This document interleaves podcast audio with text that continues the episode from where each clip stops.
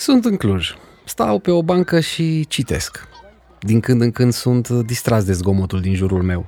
E cel mai plăcut zgomot pe care îl poți auzi într-un parc.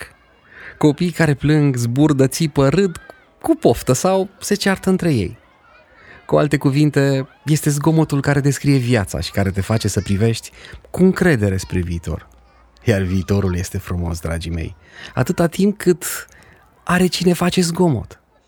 Mi-am văzut ochioasele dimineață, dar în acest peisaj frumos mă simt singur. Mi-e dor de ele. Îmi vine să mă ridic și să le spun celor din jur că și eu am două ștrengărițe care fac zgomot. Și încă ce zgomot! Uneori aud cum strigă cineva, tati, și tresar. Oare pe mine mă strigă? Întorc capul să mă asigur și iar mi-e dor.